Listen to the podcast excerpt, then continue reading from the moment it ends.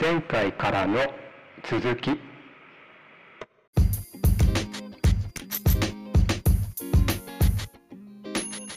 ありますか？仕事術。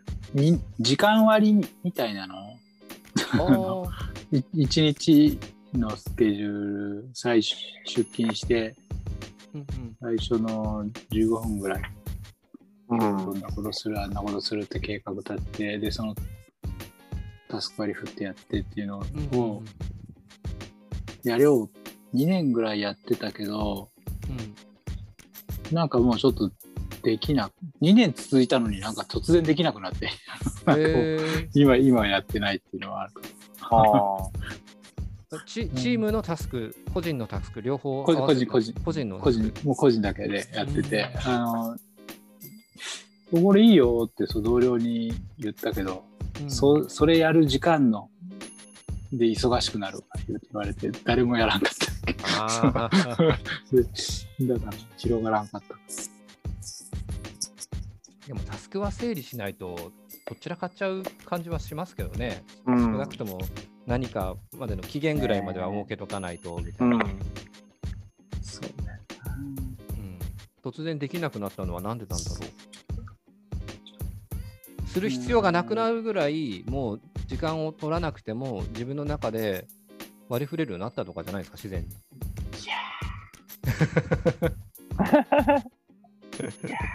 いやー。って。なんちゃろう。なもう明らかな今自転車操業になってて。そうあもうちょっとなんかこう 整理整理する時間すら惜しいみたいな。っていうのが最初の皮切りでもう今となってはもう惜しいとか惜しくないとかじゃなくてもうなんかもう どとなんちゅうの目の前に現れたやつをとりあえずこなしていって、なんかもうそんな感じですね。そんな感じになってしまってるか。ダメだなとか、もうそうですねもうだそうそういう話をしだすともうダメだなっていうこといやいやいや言葉しか出てこない。今 仕事量がちょっとたくさんなんだなっていうのあがね。あ忙しそうですね。うんうんうん。なんか、あ、いいですね。忙しそうって、なんか、旗の人から言われるとは、なんかこう、やってる感っていいですね。いや、その実態はどうなのかっていうのは置いといて、そう。そ うただ難しいとこですよね。何かものを作ってるわけでもないし、あうん、何かこう、なんていうのかな、明確なゴールがある仕事じゃないあ役割ーの場合って、もう自分で納得いくかいかないかみたいなところってあるじゃないですか。そうなんだよな。そうなんだよな。うん、でもう明らかに時間かけたら納得できるんですよ。で、時間かけなかったら、本当にそれなりにしかならないんですよね。うん。でもクオリティのコントロールって難しくって、例えば80%まではうん、10日でいけたけど、それを今度90%まで開けるのには、あーうん。10日とかじゃあ、はっきり言っていかない場合もあるじゃないですか。だけど、どこまでで妥協するかっていう、そそのコントロール。なるほど。確かに。果たして20日かけて90%いった方がいいのか、それとも10日で80%までいったのをよしとして違うことに取り組むのかっていう判断は、うんまあな、何に取り組むかによっても違うだろうけど、結構必要だったりするかなとは思うんですよね。うんうんうん。で、果たして自分は納得いそれでいくかもしれないけど、本当にそれで大丈夫なのかっていうところも、周りから見て、うん。他から見て。それ聞いて思ったのが、うん、今8割とか7割とか全く判断できなくて、そのああの、多分自分の中で10割いった時に初めて、はあ、10割いったとか、もしくは9割ぐらいまでいった時に初めて、あ、やっとゴールが見えてきたみたいな感じになるから、うん。何なんだろうな。相当険しい山登ってますね。だから視野が狭いんだと思うんですけど、そう見えてないんだあここがってなってるんだ。かもしれない。なんかそう、なんかそう、うんいうことなんかな。僕、大体6割いったら OK にしてるんですよね、基本的に自分の中で。えーうんある程度のものは大体何でも。そのジャジャッジができるのはいいですよね。なんか、そうっすよね。こう、う内田さんがこうなんでしょう、こう、仕事の、まあ、一個一個の仕事の、こう、イメージ、うん。かん完成イメージというか、うんうん。を、まあ、捉えられずに、捉えら捉えられずに、まあ、イメージつかないまま進んでるのであれば、うん。こう、忙しいっていうか、大変そうだなって思いますね。今の話で言うと、9割までゴーゴールが見えてないというか、あ、そうそう。だからずっと追われてんの。うん その、あの、今も見通しがあればね、うん。何でしたっけ？あの未完成のスペインのモン・サン・ミシェルじゃなくてあの建造物あサグラダ・ファミリア。今そんな感じかも内田さん。完成図があって、そうですね、完成図がね。うん、まあ、ね。パリのシャトーぐらいしっかりしたもの傾いてるけどしものとしてはしっかりしたものぐらいのを目指してもらった方がいいかもしれんですね。ここは、うんさんはうまいの？そのそういう、えー、と完成図を最初に持ってきて、はいはい。そこから逆算して物事を進めていくとかいうタイプ。そうっすね。なんか、多分昔から変わってないんですけど、こう昔アルバイトしてた時に、うん。サハラはイメージつかめると早いよなって、前も昔から言われてて、うん。逆に言うとイメージ湧いてないと一向に取り掛かれないみたいなところあって、うんう。ん。だからこれだって思うと、もうすぐにでも動き出せるみたいな。あだから、まあ逆、まあ、そつまり、その、ゴールイメージ持った上でスタートしたいって、あの、比較的そういうふうに仕事するタイプというか。うん。ファンタジスタか。な、ななんですか、その表現。いやいやいや、もうゴールのイメージが描けて、ここにあいつが走ってくるからパス出すイメージができてるから、もう動けるみたいな順番ゴール、そそうか、そのゴールか。うんそのゴールも。なるほど。なるほど。まあねは、い仕事の癖というかね、そういうのありますよね、多分それってうん。ね。うん。かなるほどね。いろいろなタイプがいて面白いな。ただ、でもどうなんだろうね。その視点を変えるとか、考えを変えるための何か、ポイントが作れたらいいんだけど。僕なんかあれなんですよね。うんとりあえず作って意見もらってからじゃないと話が進まないというか。ああ。あで、あ全然違ったわ、やり直しみたいなとか、なんか、うんそうやって完成させていくしか、やり方しかできんのじゃなって最近思うんですよね。いっぱい、なんていうんですかね、だけど失敗したものもいっぱいそこら辺にありながら、その中で使えるものは一応拾いながらっていう感じで、ううんん。まあ言ったら泥臭くやっていくタイプって感じですね。そう、そう。そう。一番、あれですね、あの、よく言った時の表現ですね。そたのだ、だ痕痕跡は残してるんですよね、だからね、仕事あ後にはすごいいっぱい残ってる。だけど後から、今は使えないけど、後から持ってこれるものが残ってる可能性はいっぱいあるんですよ。えー、あーなるほど。うん。今は使えないかもしれないけどって。うんうんうんうん。うん。そうそう。だからまあ、佐原さんと逆のタイプかな。あな逆なんかなどういうタイプ逆うんまあでも違そうタイプね。かな。だから内田さん、うん今ちょっとボールが何個も放り込まれてるんで、え このゲームボ、ボール1個じ、ボール1個じゃないのって感じになってると思うんで、そう。で、どのボール処理したらいいかなって、で、手出したら捕まったとか、ファールって言われたみたいな、なってるんじゃないかな。そうですね。うん鮮やかさはないなそういやでもね、いろんなタイプがおるからこそ、あの進んでいくものも多いからですね。うん。そうそうこれだって3人同じ意見だったり、同じやり方だったら面白くないですよ。話にならない。うんそうだよねで終わり。それだと番組にならない。っていう感じかな、今日のところは。いいんすか？じゃあ今日テーマは何でしたっけ？もう分からなくなってる。で商品。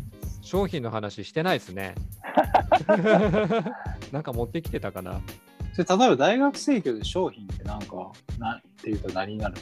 いや、結構悩んだんですけど、うんうんうん。あの、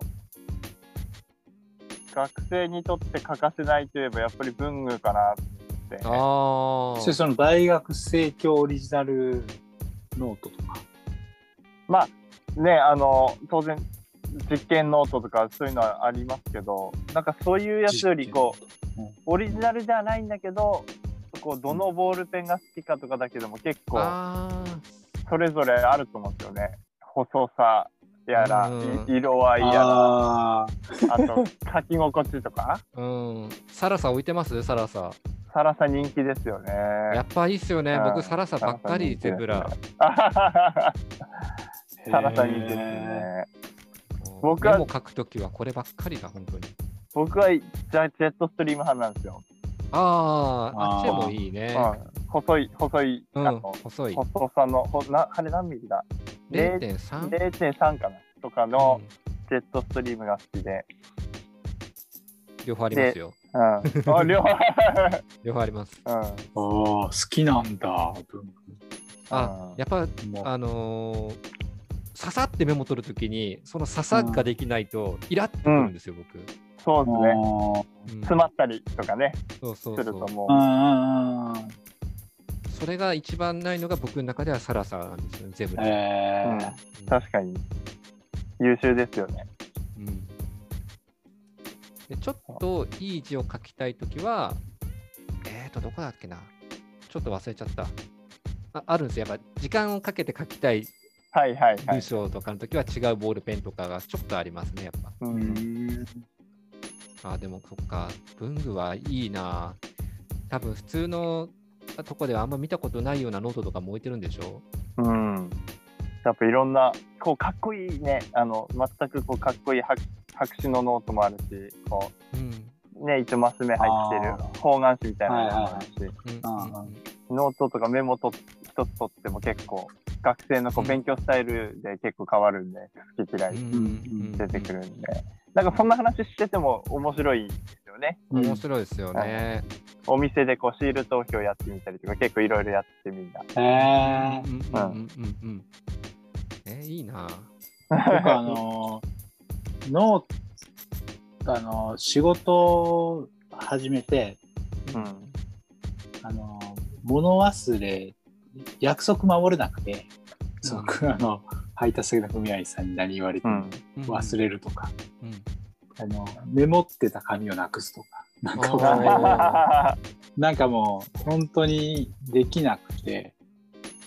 で若さと元気さだけで乗り切ってたきたんだけど乗り切れてたかどうかはさておき乗り切ろうとしてきたんだけどなんかある時先輩にちゃんとメモしたらメモ帳うんでそのズボンのお尻のポケットに入れれるような何あれ何何サイズで B B6 とかなのかな、うん。うん。なんか練そういうのちょっと大きいぐらいの。うんそうなんかうんそんなの、それ使えばいいんじゃがって。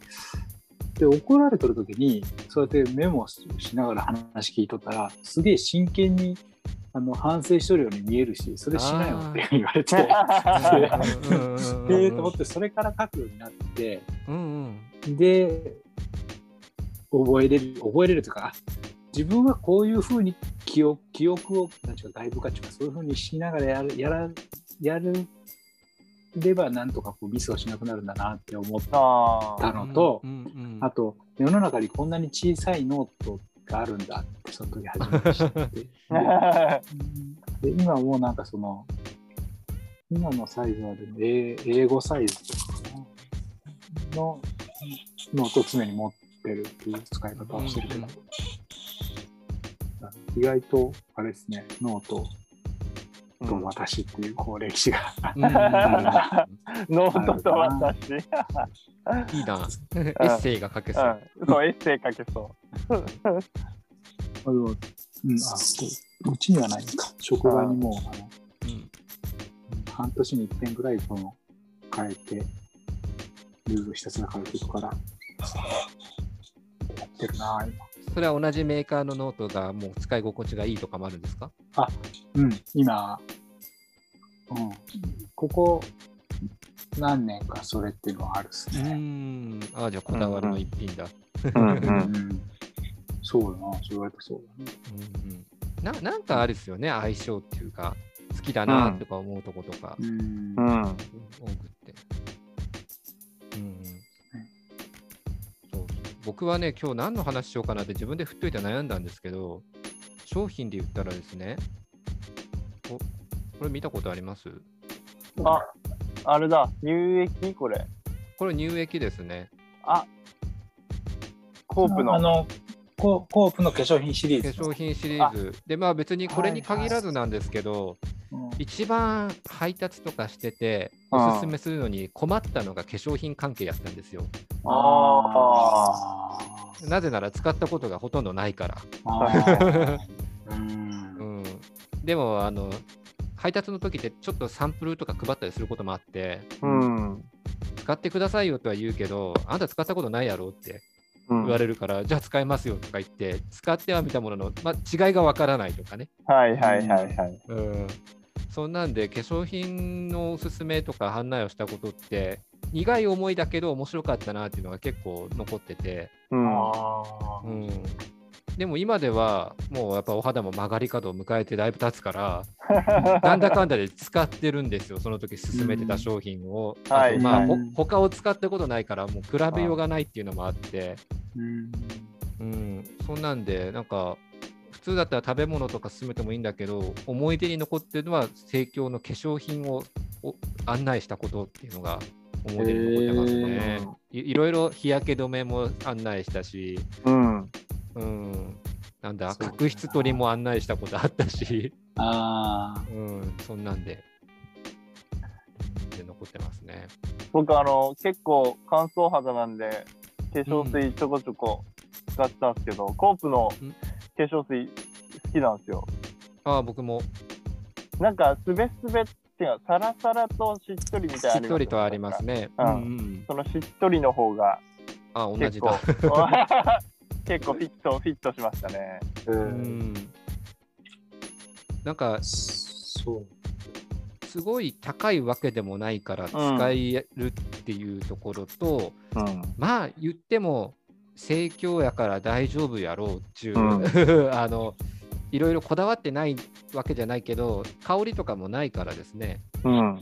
うん、あとああのねたまにもう今は少ないのかもしれないですけど昔は結構なんですかねスーッとするようなメメンソールっていうかアルコールのようなのが入ってるのとかもあ一般のものにはあったような気がしてて、あ。特にあのメンズ商品とか使うと、シーブリーズ系の、うん。まああれがダメで、はい僕全然、うん。うん。うん。